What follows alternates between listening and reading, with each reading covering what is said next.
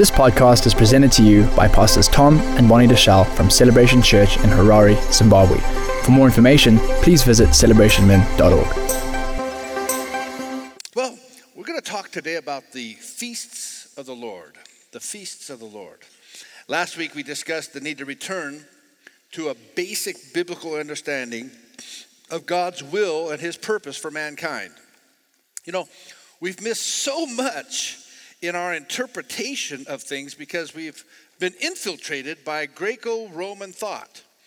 The Greek thought bled into the Roman thought, and today, for the most part, you and I are Greek and Roman in the way we think, the way we cogitate, the way that our mind works.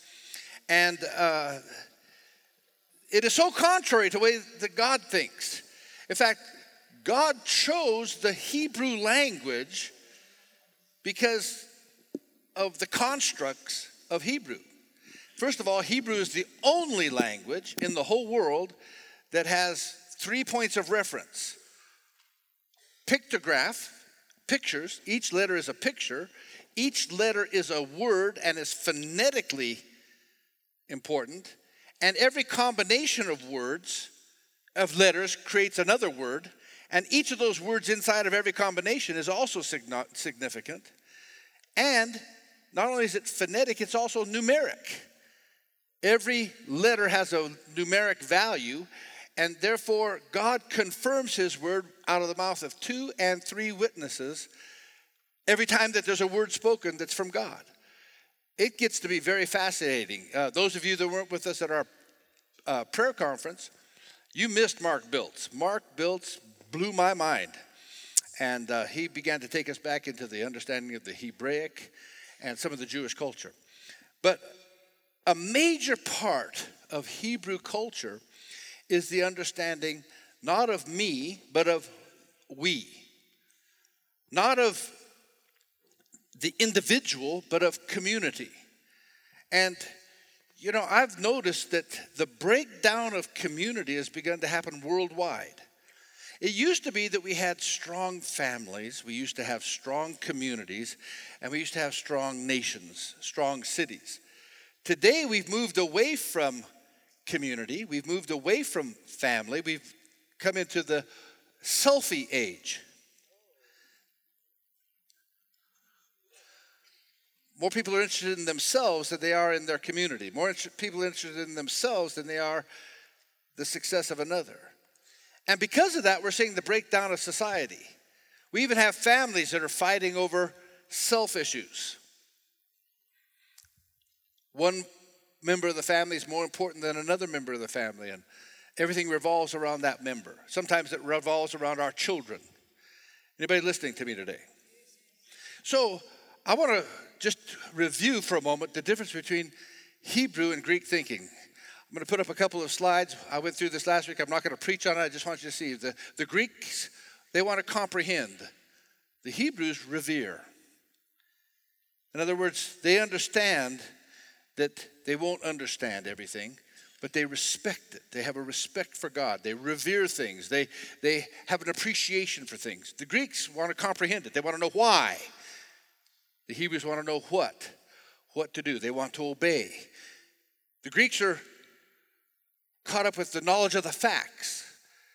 Get the right answer on the test. That's all that matters. But the Hebrew don't necessarily care about the facts as if they know this intimately. Do they know? Do they have a knowledge, a personal, interpersonal knowledge of it? The Greeks are individualistic, the Hebrews are corporate. The Greeks are desiring self expression, whereas the Hebrew thinking are looking for obedience. What does God want? Not what I think I want in light of things. I love this. The Greeks look at the holiness of beauty, whereas the Hebrews think of the beauty of holiness. Somebody was telling me yesterday or the day before about, uh, I think it was a family, a 63 year old woman who has had all the plastic surgery in the world and she's just so beautiful and her, her daughters and her granddaughters are saying look how beautiful she is she's just oh and, and they're worshiping her beauty But this woman has had a thousand miles of bad road. She looks good on the outside, but her life is a disaster. There's no holiness, it's just an outward expression of beauty. Whereas Hebrew thinking is you see beauty and holiness. And you may not have the best looking body, but you have a character that is unbelievable. The Greeks specialize, whereas Hebrew thinking is to integrate with all of life and to have a general understanding of all of life, not just a speciality. The Greeks want to master, the Hebrews want to serve. The Greek is my will be done, the Hebrew is thy will be done. So you can think about that. That might be something to take photographs of and meditate on. Then we went on last week and we talked about how God sees things. In, in Isaiah 46, verse 10, he says that he declares the end from the beginning. He declares the end from the beginning, declaring the end from the beginning. And we have to understand that that's how God has always been. God already knew in the beginning what was going to happen at the end. He is the Alpha, He's the Omega. He's the beginning, He is the end. And you can't surprise God. Some of us have kind of taken a bite of the apple that, you know, God's really not in control of everything, that, that God's out there, but He's only really interested in a few things. No, God has everything within the scope of his range of understanding of who he is. And you have to understand that. He declares the end from the very beginning. He knew what was going to happen. You're going to see that today in a very, very powerful way. So, as I stated last week, in Genesis 1 and verse 14, the Bible says that then God said, Let there be light in the expanse of the heavens to separate the day from the night, and let them be for signs and for seasons, for days and for years. So God created the sun and the moon for signs and for seasons, for days and for years. Now you're going to hear a lot about the sun and the moon in the days to come because there's coming a great debate around that subject. You're going to find out. But the sun and the moon were created by God for man. They were created to tell us about seasons, about times, about years, about days. The Hebrew word for seasons is the word moed, M O E D. Not seasons as we know them, not winter, spring, summer, fall, but God's seasons. Uh, in fact, Leviticus 23, verse 2 says, Speak to the sons of Israel, say to them, the Lord's appointed times, which you shall proclaim as holy convocations, he says, My appointed times are these. That word appointed times is that word moed, seasons. My seasons, my appointed times are these. So a better description of the word seasons or days or times is moed, which means God's appointed times. How many of you know if God appointed times from the beginning of the earth, he probably, because he changes not, probably expects us to know what his times and his seasons really are. Does that make sense? So, this same word is translated feasts. Now, I know when I say feast in Africa, I know what you think of. I know what you think of Roadrunner, sadza, gravy, Hey, we're having a feast. In fact, some of you are going to go home from, from church today and have a feast. Amen? Hey, we're, uh, it's a feast. Every day, every Sunday is a feast day at our house. Amen? Uh, I, I've been to a few feasts. You know, in Africa, too much food is never enough. It's amazing how much food we consume. And let's face it, we love our meat. Huh? Mm. But the word moed is better translated divine appointment. God's pre-scheduled, pre-scheduled, preordained divine encounters that are operating on a calendar that's very different from our Gregorian calendar. How many of you know the calendar that we operate in the world today is called the Gregorian calendar. The Chinese have a calendar called the Chinese calendar. How many of you know that the Chinese New Year just ended? How many of you know that their calendar is not the same as your calendar? Did you know that? So yours is called the Gregorian calendar. It's a Roman calendar, it's the influence of Rome, okay? And so in the Bible, the, the word days means holy days. That means a new moon, a Sabbath, a Passover, Pentecost, tabernacles, those are days. Years refers to Jubilee or Shemitah years. You've, you've, we've heard a lot about Shemitah. Okay, the Shemitah is every seven years on the Hebrew calendar, God would cut off on the seventh year all debt.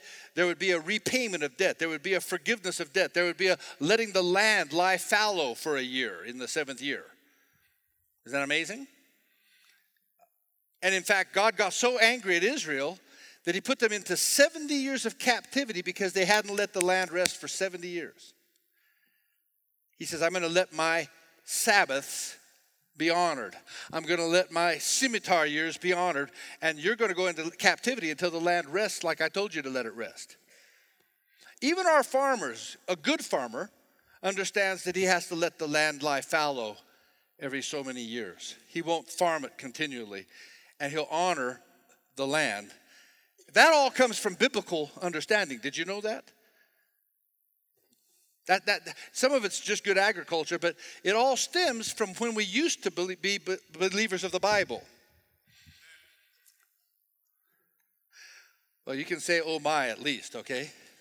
Just tap your neighbor say, I think he's talking about you today. Just that's you, that's you, okay? So, days are the holidays or the holy days, the Sabbaths, the Passovers, the Pentecost. Years are the Shemitah years, every 50 year. And by the way, this year is the 50th year in Israel. It's the Jubilee year. Very significant for you and I, very significant for the body of Christ. We couldn't be at a better time right now to be studying this than right now. Now, the Islamic calendar, we said this last week, is based on the moon only, the moon. They serve Allah, the moon god, and everything is cycled around the moon. Every feast that they have is a moon feast based on Diana worship. If you go back and study Diana, it goes back into a pagan god, just like much of Christianity worships a pagan system. Well, they fell into the pagan system of Diana worship, and it's parallel, 100% parallel. They've just added some things by Muhammad but it's basically a pagan worship. And it's around the moon. A very accurate calendar, by the way. That calendar is very accurate, but it's not God's calendar. The world, our whole world operates on the Gregorian calendar, which is a pagan calendar with pagan worship started by Julius Caesar and Pope Gregory. It's based on the sun. And scientifically, it's very accurate, but it's still not the calendar God uses. See, God uses the sun and the moon, and He makes sure that they coincide. And hit, the sun and moon is to be used to determine when divine appointments should be. And this is critical for understanding the timing of God when He's going to intersect with humanity and human history. So, We've been gaining revelation and knowledge on the fact that much of what has been practiced in terms of religious celebrations concerning Jesus or Yeshua on the Gregorian calendar were actually pagan, sun god, ritualistic celebrations. Holidays that were designed to infiltrate and dilute God's divine appointments. Yeshua's or Yahweh's divine appointments with man.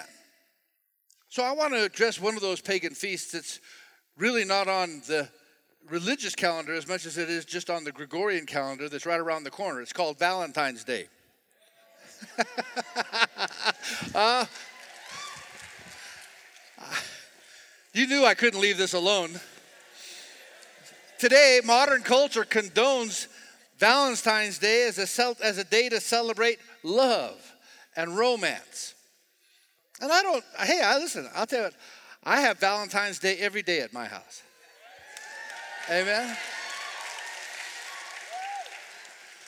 My wife is my Valentine. She's my sweetheart.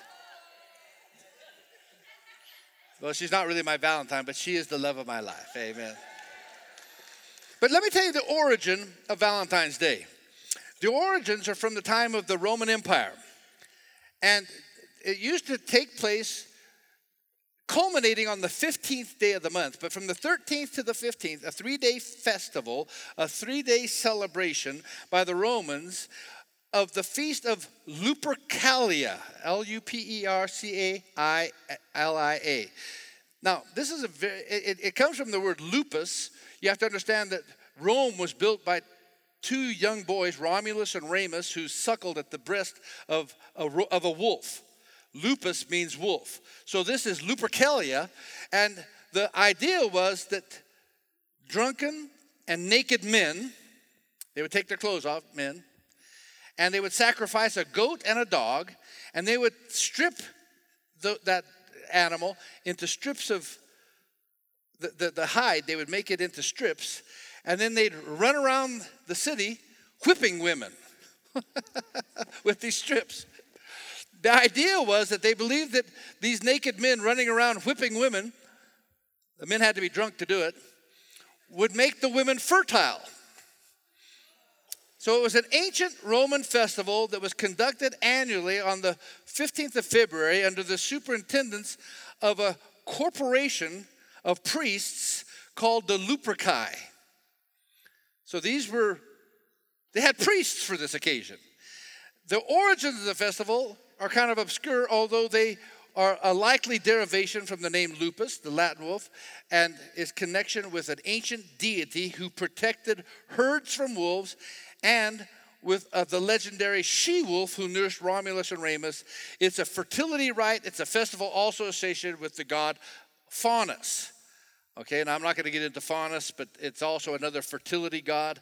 And you have to understand that fertility was very, very important in pagan rituals, just as it is in Zimbabwe. Just as it is in Zimbabwe. How many of the things that you do are to help make sure that you have babies? How many of the things that you do are to make sure that your cattle give birth, that your sheep give birth, that you have the right kind of crops in the field, that you get good rain? Uh, we beat the drums all night to which God? Excuse me? To, to, to do what? To make sure that we get fertile crops, we get rain. I mean, all this is tied in, and I tell you what, it's all goes back, clear back to Egypt, where all of our ancestors came from. Tap your neighbor. Say, don't get offended, even though he's talking about you.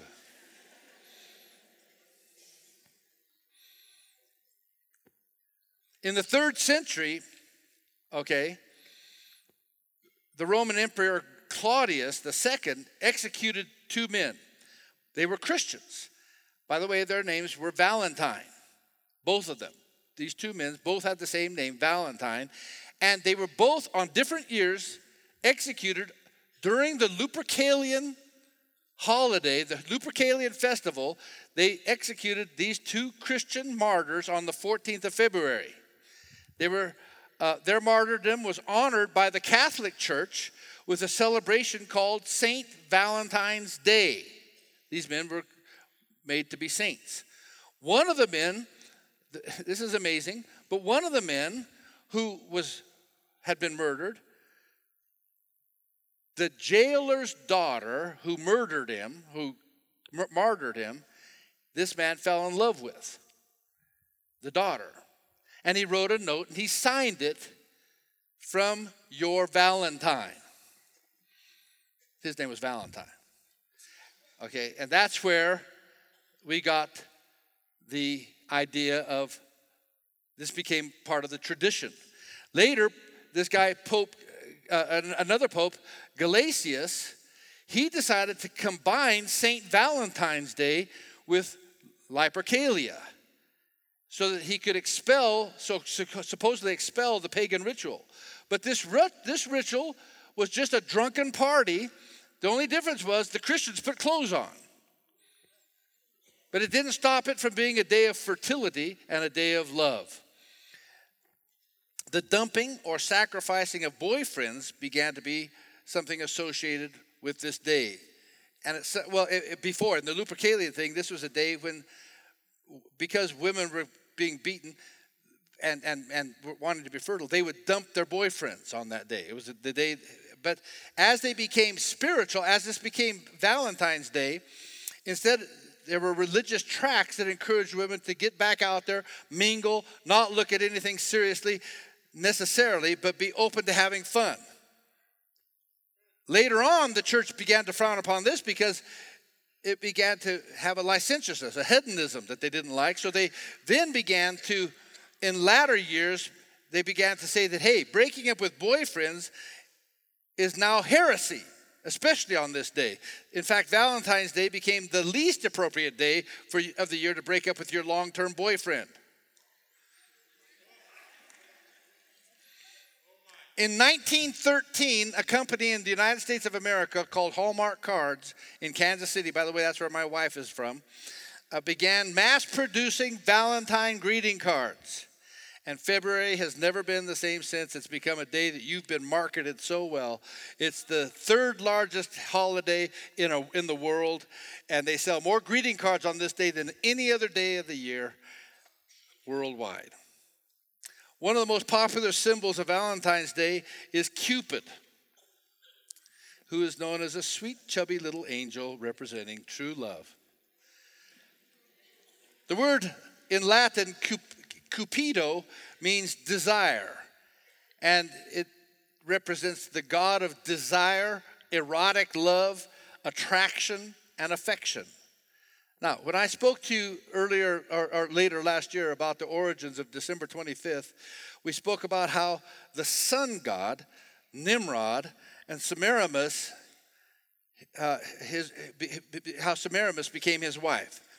Nimrod died and supposedly had a baby named Tammuz from Semiramis, who supposedly got pregnant by the rays of his immortal body, the sun, he, was the, he became the sun god, known as Baal. And there was kind of this immaculate conception. Tammuz was also known as the hunter. And the bow and arrow signified hunting. Tammuz actually marries his mother, and they have a very sexual, unbiblical relationship. And in one, story, in, in one story, Tammuz's mother, Semiramis, becomes jealous of another woman who has eyes for Tammuz, so that she orders Tammuz to take his bow and arrow and shoot her and pierce her heart and kill her. But she was so beautiful that Tammuz shot himself, and the woman fell in love with him. Hence, the myth is whatever gets shot by the arrow falls in love with you. Anyway, I just thought I'd throw that out for free. That's uh, really not part of my message today. Uh, and I know some of you will have a, you'll practice that pagan feast Valentine's Day. You should love your wife. You should love your the people in your life all the time. Okay, we don't need a we don't need a pagan feast day to do that. Okay, and don't feel condemned if you do. Hey, listen, I think for 34 years of my marriage, I've practiced Valentine's Day. I've given my wife something. But this year, sweetheart, ain't nothing coming.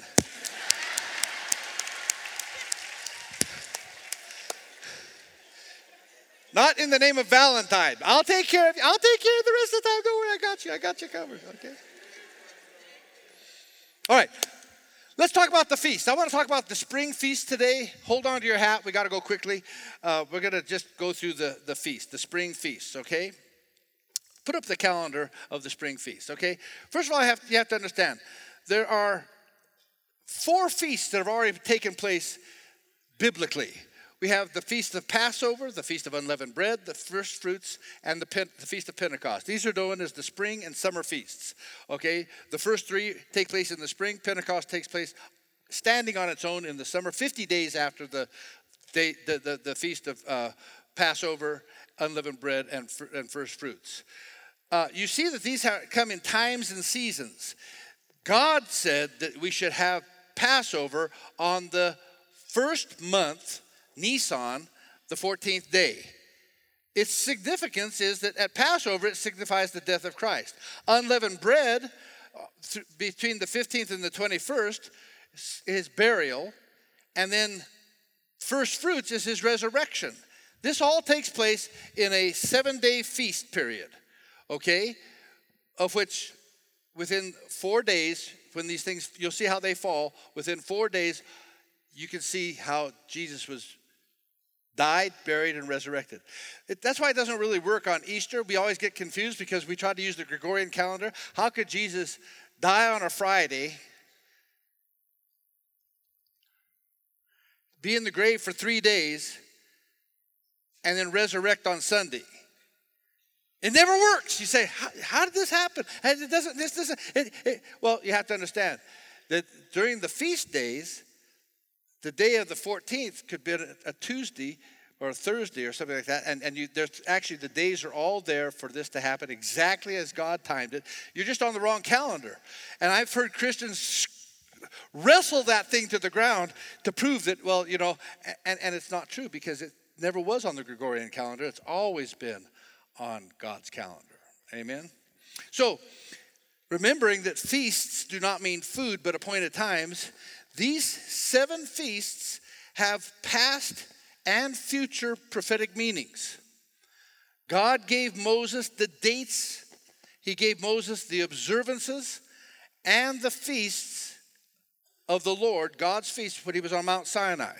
So the feast of fast, the feast of Passover, unleavened bread, first fruits, Pentecost, trumpets, and the Day of Atonement, and the Feast of Tabernacles. Now, the Hebrew word for feast again is moed, which means divine appointments. All seven of these feasts point to and are fulfilled or will be fulfilled by Yeshua or Jesus as we know him. These feasts are separated into seasons spring feasts and fall feasts, interspersed by the day of Pentecost or the, the feast of Pentecost, which is 50 days after first fruits. The first three feasts Passover, unleavened bread, and first fruits take place in the month of March or April on our calendar, the Gregorian calendar, which is the first month called Nisan. The fourth one marks out the summer harvest and takes place in late May or early June, called the month of Sivan on the Hebrew calendar. These four feasts are basically what are called the spring feasts, and they come in the spring months of the Hebrew calendar. Today I want to look at the spring feasts, the first three primarily. The biblical calendar is essential if we want to understand God's feasts. Now, by the way, on the biblical calendar, there is a civil calendar that is calculated from the time of creation, beginning on the first of Tishri which falls around our Gregorian calendar date of around September. So in our secular calendar, Tishri would fall around our fall or our autumn. It is also the calendar used by the Jews for their secular or their business or their civil service. However, God made another calendar. There's a religious calendar that God instituted to determine, to determine the cycle of the modim, the, the, the, that word moed, the moedim, which is the divine appointments. And in Exodus 12, verse 2, he says, This month is to be for you the first month, the first month of your year. And that happened to be the 14th day. Well, Nisan was the first month. And on the 14th day of Nisan, which is this year, it falls on the 10th of April, by the way. Okay, but that's God spoke about as the Lord's Passover. Numbers 9, we see that this time is to be kept, and this is, of course, the northern hemisphere, their springtime, on the 14th day of Nisan, which is often falls for us in late March and early April, this year, the 10th of April. So, Nisan was to be the first month of the religious calendar, whereas Tishri is the first month of the civil calendar. Now you say, well, that's confusing. Well, it's confusing because you're not thinking. You see, some of you only operate on the Gregorian calendar, January to December. But others of us, especially school teachers, have a school calendar that they operate on. And, and, and they don't think in terms of January as the first of the year. They think of, okay, when does school start? When are my breaks in between school? And their whole calendar is different. Some of you run businesses. You don't think in terms of January as the first of the year. You have a fiscal calendar. October. We, we, we had to close our books in October for auditing purposes.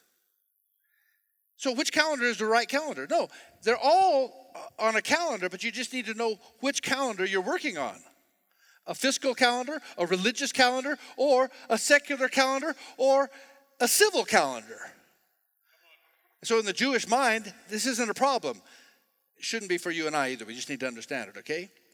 So, Jewish history is where we're going to have to look if we want to understand ceremonial details of the Passover, because quite frankly, there's very little explanation in the Bible of what actually happened on these days. We know the history, but we don't know the ceremonies. But Jewish ceremonial history is very clear, and it's passed down for generation upon generation, thousands of years.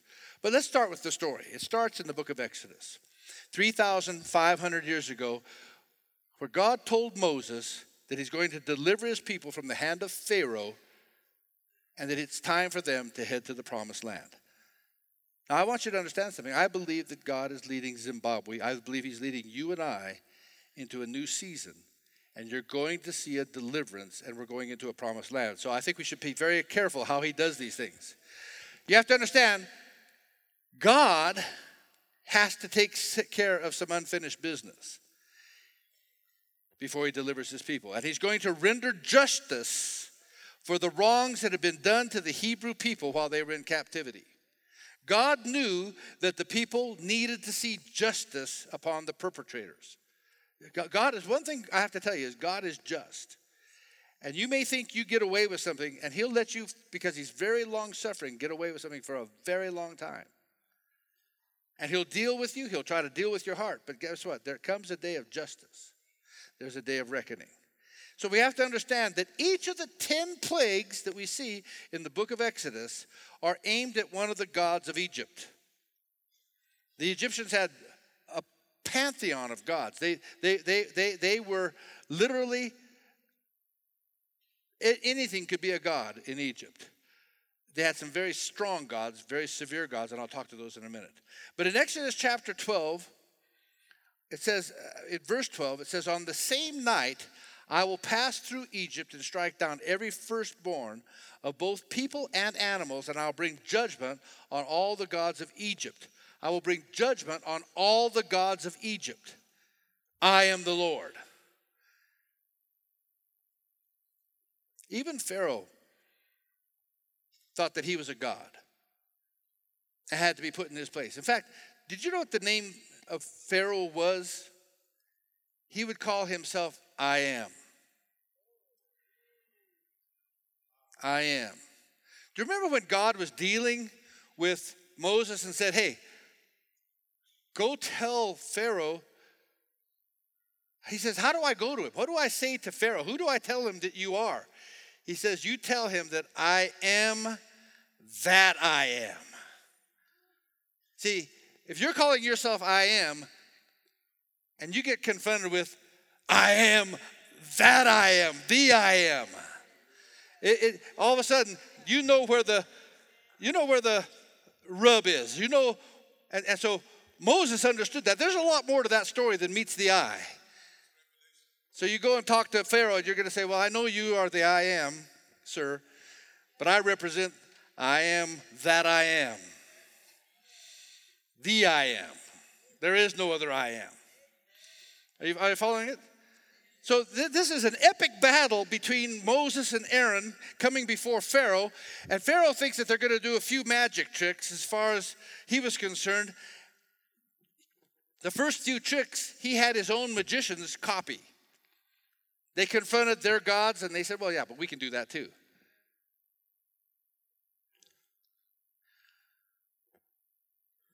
But eventually it escalates to a level that Pharaoh would release the Hebrew slaves. By the way, just quickly, the gods that were confronted, the first god was the Nile god, the god named Happy, H A P I, not happy as in I'm happy, but happy, H A P I. And he turned the river into blood. The Nile River was turned into blood. Then the frog goddess, Heket, H E Q E T, is where frogs overwhelmed the land and then all died. All the frogs died. The frog goddess couldn't keep her god, her, her dog, her, her, her minions alive. Then Geb, G E B, the god of earth, and the dust of the earth turned into lice. Then the god of the atmosphere, Shu, filling the air with flying insects. Then the bull god, Apis, who was proclaimed to be God incarnate, the cattle became diseased and died. Here, here the god of cattle, the god of the bull, dies. Then Heka, the Egyptian god of magic and medicine, who was believed to be a healer, Almighty God brought boils on all the people, in effect saying, Heal this. Next was the God of the firmament. His name was Nut, M U T, Nut. You can name your gods anything, I guess. And he was supposed to protect man from the heavens. So, what did God do? God brought a, a, a, a storm of hailstones out of the heavens to show the complete incompetence of that God. This was followed by a storm of locusts to disgrace Anubis, the god of the fields. Then the powerful god Ra, the sun god, who was the god they all worshiped, was shamed as Moses decreed that Almighty God would cover the land in darkness. And that transpired for three days of darkness. Finally, Almighty God brought death to all the firstborn of both man and beast. This is a direct hit on the God known as Ammon Ra, who is believed to be the creator of man. Amazingly, this God was symbolized by a ram. So it should become so it shouldn't be any surprise to you and I that God told Israel to put the blood of lambs on their doorposts if they wanted to survive the final plague. You see, according to the Egyptian zodiac, by the way, all the zodiac worship that we have that's resurging today is the Egyptian zodiac. The first month of spring, which happens to also be the first month of the Jews' Passover that God's commanding them, was the chief month of Aries, or the ram god, or this god. The constellation Aries, the Latin word for ram in ancient Egyptian astronomy, is associated with this god Ammon Ra. Aries was associated with the vernal equinox. Now remember I talked about the equinox, you have the well the vernal equinox is the moon at its highest point and the sun at its highest point. And it's called the indicator of the reborn sun. This is all their worship. Now imagine how the Israelites had to feel. Here they are, they're slaves, they've been oppressed for 400 years, and God tells them, Here's what I want you to do go out and take a lamb that represents their God, and I want every one of you to slay a ram, a lamb, and barbecue it so that everybody in town can smell. And then I want you to take its blood and put it on the doorposts and the lintels of your house.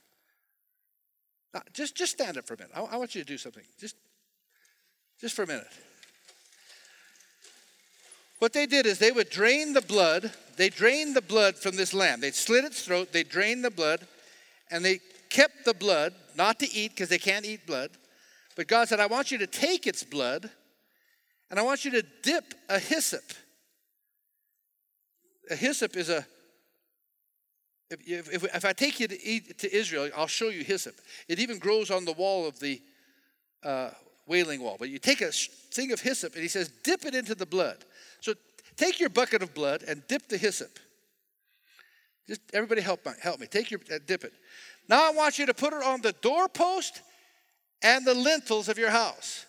So let's start with the lintels. The top lintel, the bottom lintel, the doorpost and the doorpost.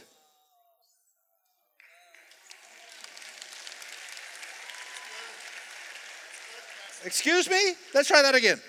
The top lintel, the bottom lintel, the doorpost, and the doorpost. Uh, let me tell you something. God leaves nothing to chance. Nothing. Sit down. Sit down.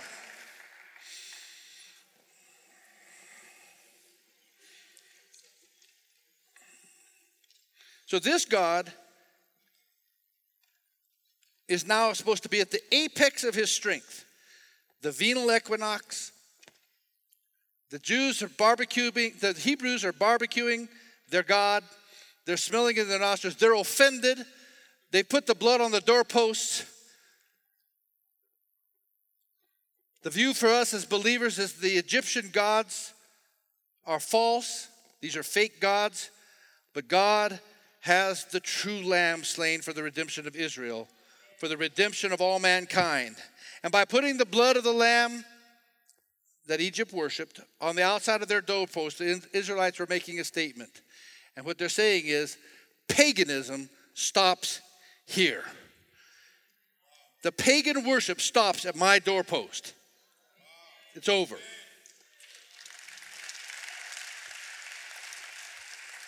Folks, I don't know if you understand what this means, but even in our world today, the return of Egyptian symbolism, the return of Egyptian gods, is almost at an epidemic proportion. Our hip hop artists, most of your musicians, unfortunately, have gone back to Egypt worship. They've gone back to Egyptian worship.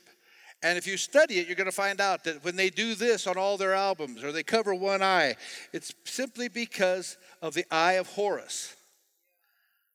And they know it. These are symbols. The triangle. Those aren't triangles, those are pyramids. Now you, you, you may want you, you may not you may be getting more information than you want today, but I'm going to tell you something it's important that you understand that the world hasn't changed. Paganism has not changed. And the pagan practices that crept into the church through Christmas and Easter and all these other feasts are still pagan. And God's saying, wait a minute, but I have some dates here.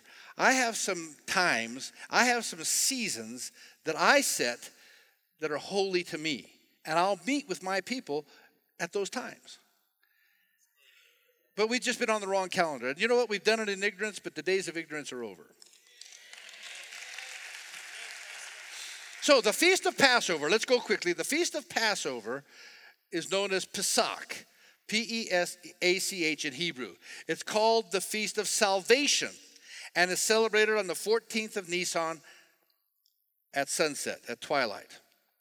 Now, I want you to just understand how powerful God, our Father, is in the detail of how the feast is carried out and how they are both prophetic and precise. Revelations 13, verse 8 says, All inhabitants of the earth will worship the beast. Okay, that's the, the beast and the Antichrist. All whose names have not been written in the Lamb's book of life. The Lamb who was slain from the creation of the world how many of you know that God already had in mind the lamb that would be slain from the creation of the world, Jesus, before Adam even sinned? God was not taken off guard. God understood this thing. Understand this the death of Jesus, Yeshua, did not come as a surprise to the Heavenly Father. He already had planned to resurrect him.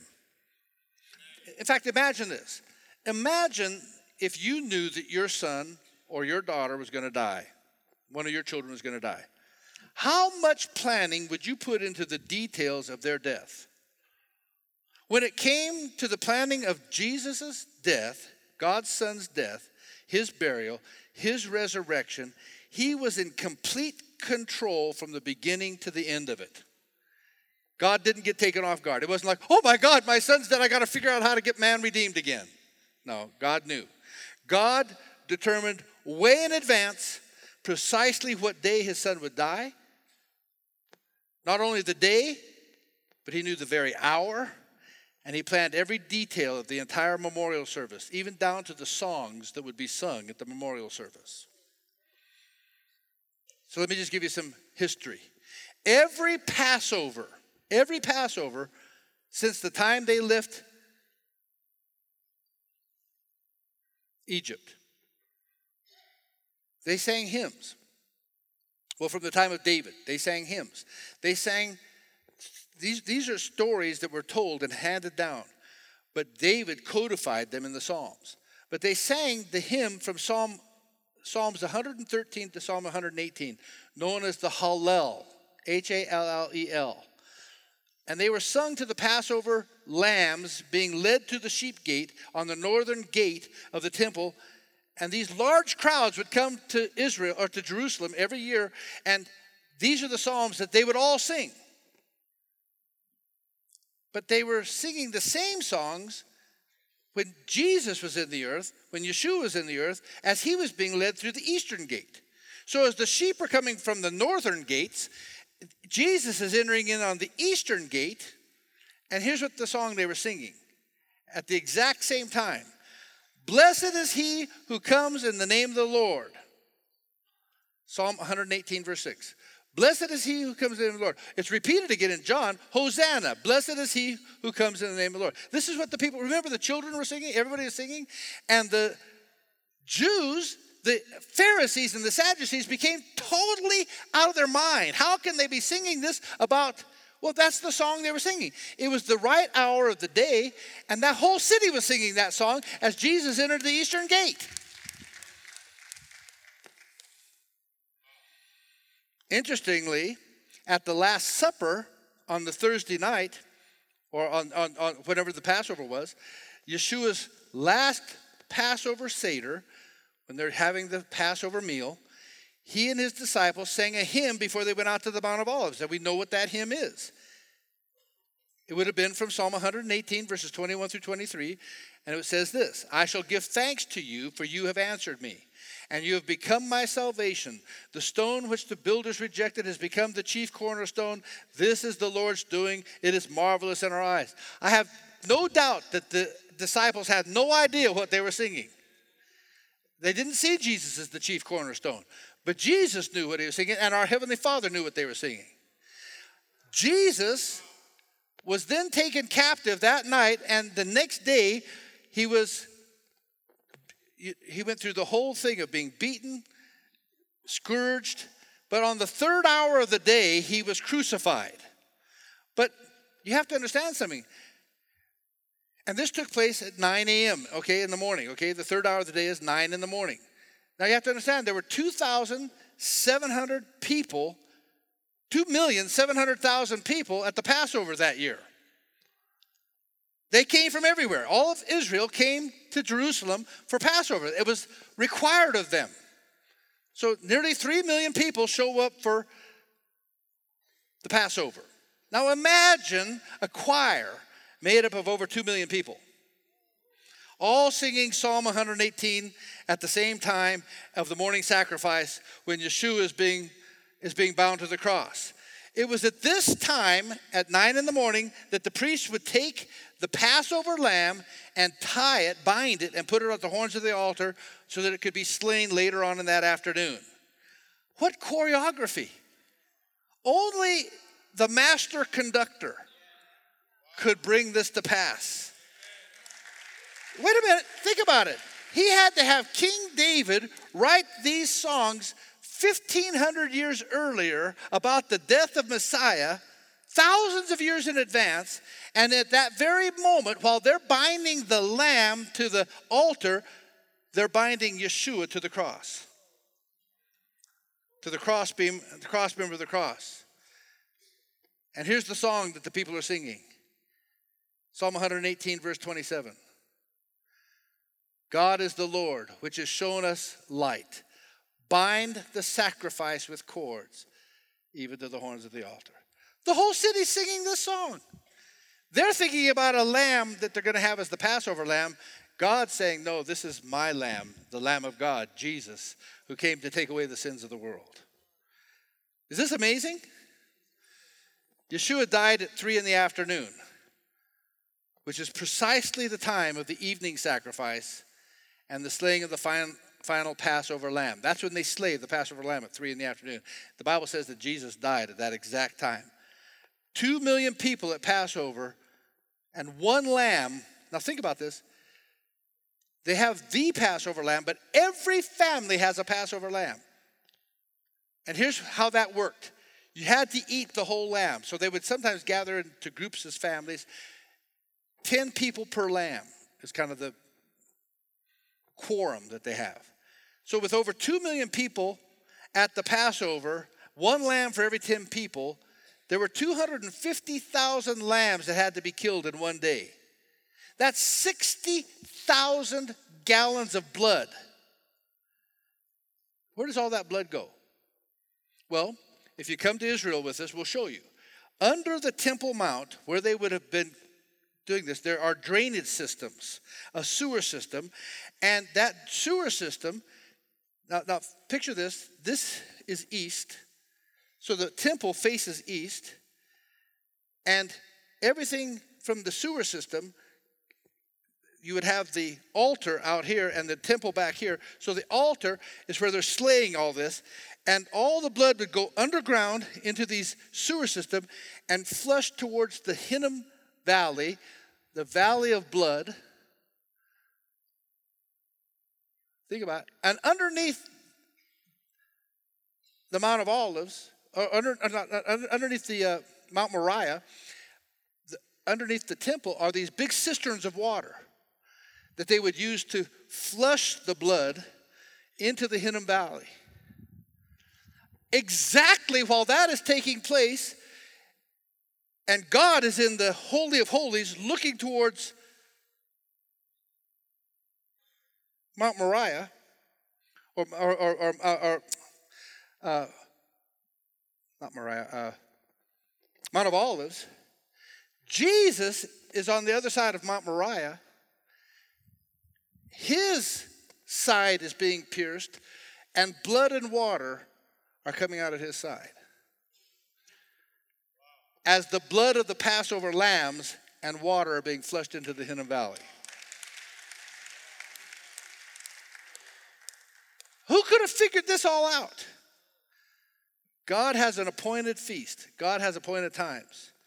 I don't know if you can imagine the size of the river and the thousands of gallons of blood that are rushing from the right side of the Temple Mount as the Passover lambs are being slain.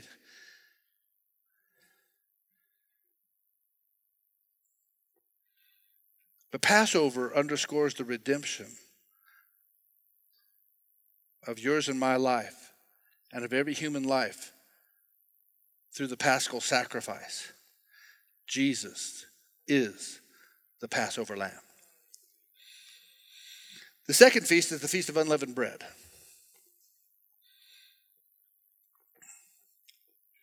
It's celebrated on the next day after Passover. The Israelites were to eat unleavened bread for seven days.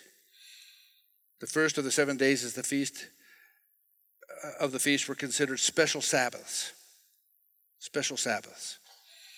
Uh, you can look that up in Leviticus chapter 23 It talks about all the special Sabbaths. Yeshua was buried on the first day of unleavened bread. The first day of unleavened bread. In Numbers 9, verses 3, Israel was commanded to keep this Passover on the 14th day of Nisan according to all of its rites and ceremonies. But we don't have a lot of rites and ceremonies. But one of the rites of Passover that has been handed down for thousands of years was removing of the leaven from the house. And during the Feast of Unleavened Bread, we see in Deuteronomy 16 4 said, Let no yeast be found in your possession for seven days. This is actually where the whole concept of spring cleaning comes from. How many of you do spring cleaning in your house? Well, that's what this came from is hey, clean the house. Get everything, get all the leaven, get anything dirty out of the house. So Deuteronomy 6 and verse 7, Israel is commanded to teach their children the commands of the Lord. You know that passage of scripture. We're to teach our children when we sit, up, when we sit, when we stand, when we walk, all day long. And so, to aid in learning, to make this fun for the children, back in the day, after mom and dad had removed all the leaven from the house, they would go hide a little bit of leaven for the children to find. And then dad would light a candle, and the search and the fun would begin looking for the leaven in the house. And when the children would spot the leaven, they would point it out to their father. They'd say, We found it. There's the leaven, which represents sin. And the father would tell them, Don't touch it, but allow me to come and remove it. He would then take a feather and gently sweep the leaven onto a wooden spoon. He would then wrap the wooden spoon with a linen cloth. So the leaven and the wooden spoon would be wrapped in a linen cloth, take it outside of the house to the communal burning place where all the other neighbors in the, in the neighborhood were burning their leaven. So, what is that all talking about? Well, the candle is used throughout the scriptures and is used as representative of God's word. Psalm 119, 105, Your word is a lamp unto my feet, a light unto my path. The feather represents the Ruach HaKodesh, or the Holy Spirit. And we see that in Psalm 91. He shall cover you with his feathers. The leaven represents sin that has to be removed. The feast of the unleavened bread reminded the celebrants that because of their redemption, they must be cleansed from their sin. We see this in 1 Corinthians 5, verses 7 and 8. It says, Get rid of the old ye so that the new so that you may be a new unleavened batch as you as you really are. For Christ, our Passover lamb, has been sacrificed. Therefore, let us keep the festival, the feast, not with the old bread leavened with malice and wickedness, but with unleavened bread of sincerity and truth. This is all tied together. Luke 22, verse 19 says, And when he had taken some bread and given thanks, he broke it and gave it to them and said, This is my body given to you. Do this in remembrance of me. What he's doing is he's talking of keeping the Passover, eh, but he's saying this from now on, don't do the Passover remembering Egypt and being taken out of Egypt, do it remembering me. I am your Passover. He says, Do this in remembrance of me, not of Egypt anymore. These are beautiful pictures. And finally, the last fruit is the fruit of, or the feast of first fruits. It's called the Rishit Katzir. It's celebrated on the day after Sabbath in the Passover week. Now this week there's two Sabbaths, or there's two, there's two, there's two, uh, yeah, there's two Sabbaths, uh, and and you have to understand that that's how it fell. That there was a, a, a the Shabbat, and then or, or the uh,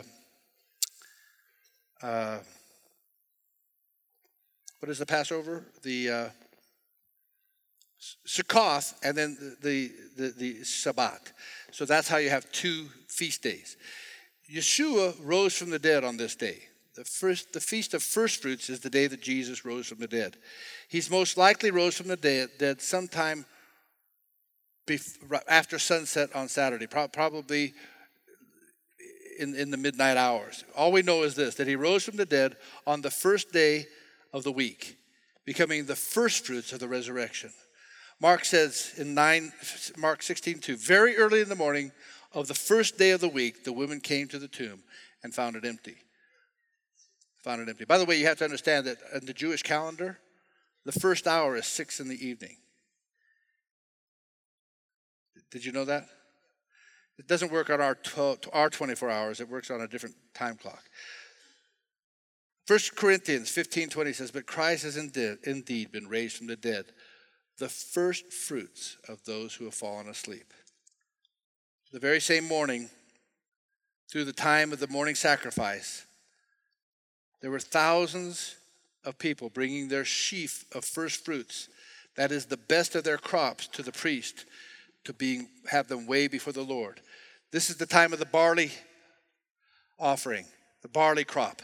And they would wave, they would, everybody that was a, everybody was a farmer. They would bring the best sheaf of their barley, and the priests would wave these as a first fruit offering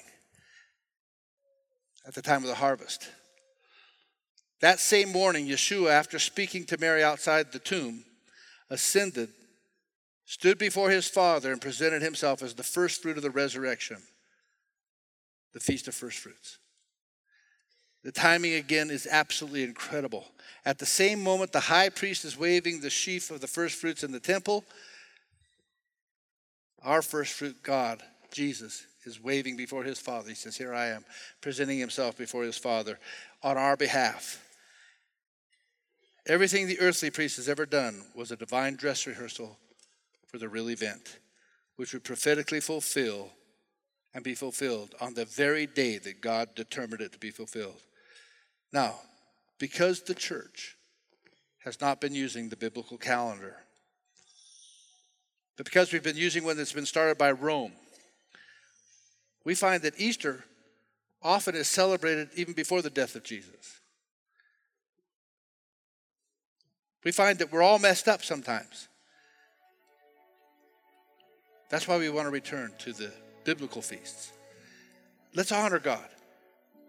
And when I come back in a couple of weeks, next week I'm going to talk to you about Passover. Or not Passover, next week I'm going to talk to you about Pentecost. And then when I come back in a couple of weeks after that, we're going to talk about the fall feasts. Do you know what those are? Those are feasts that we're rehearsing for because Jesus is coming again. We don't know the day or the hour, but we do know the season and we know the time. And I can almost tell you what day it'll be, not the actual day because these fall on different days, but we know it's going to be on one of those feasts. So we know that those feasts, if we practice them, we'll be ready. Pretty exciting stuff. Thanks for listening. For more teachings and videos, visit celebrationmen.org.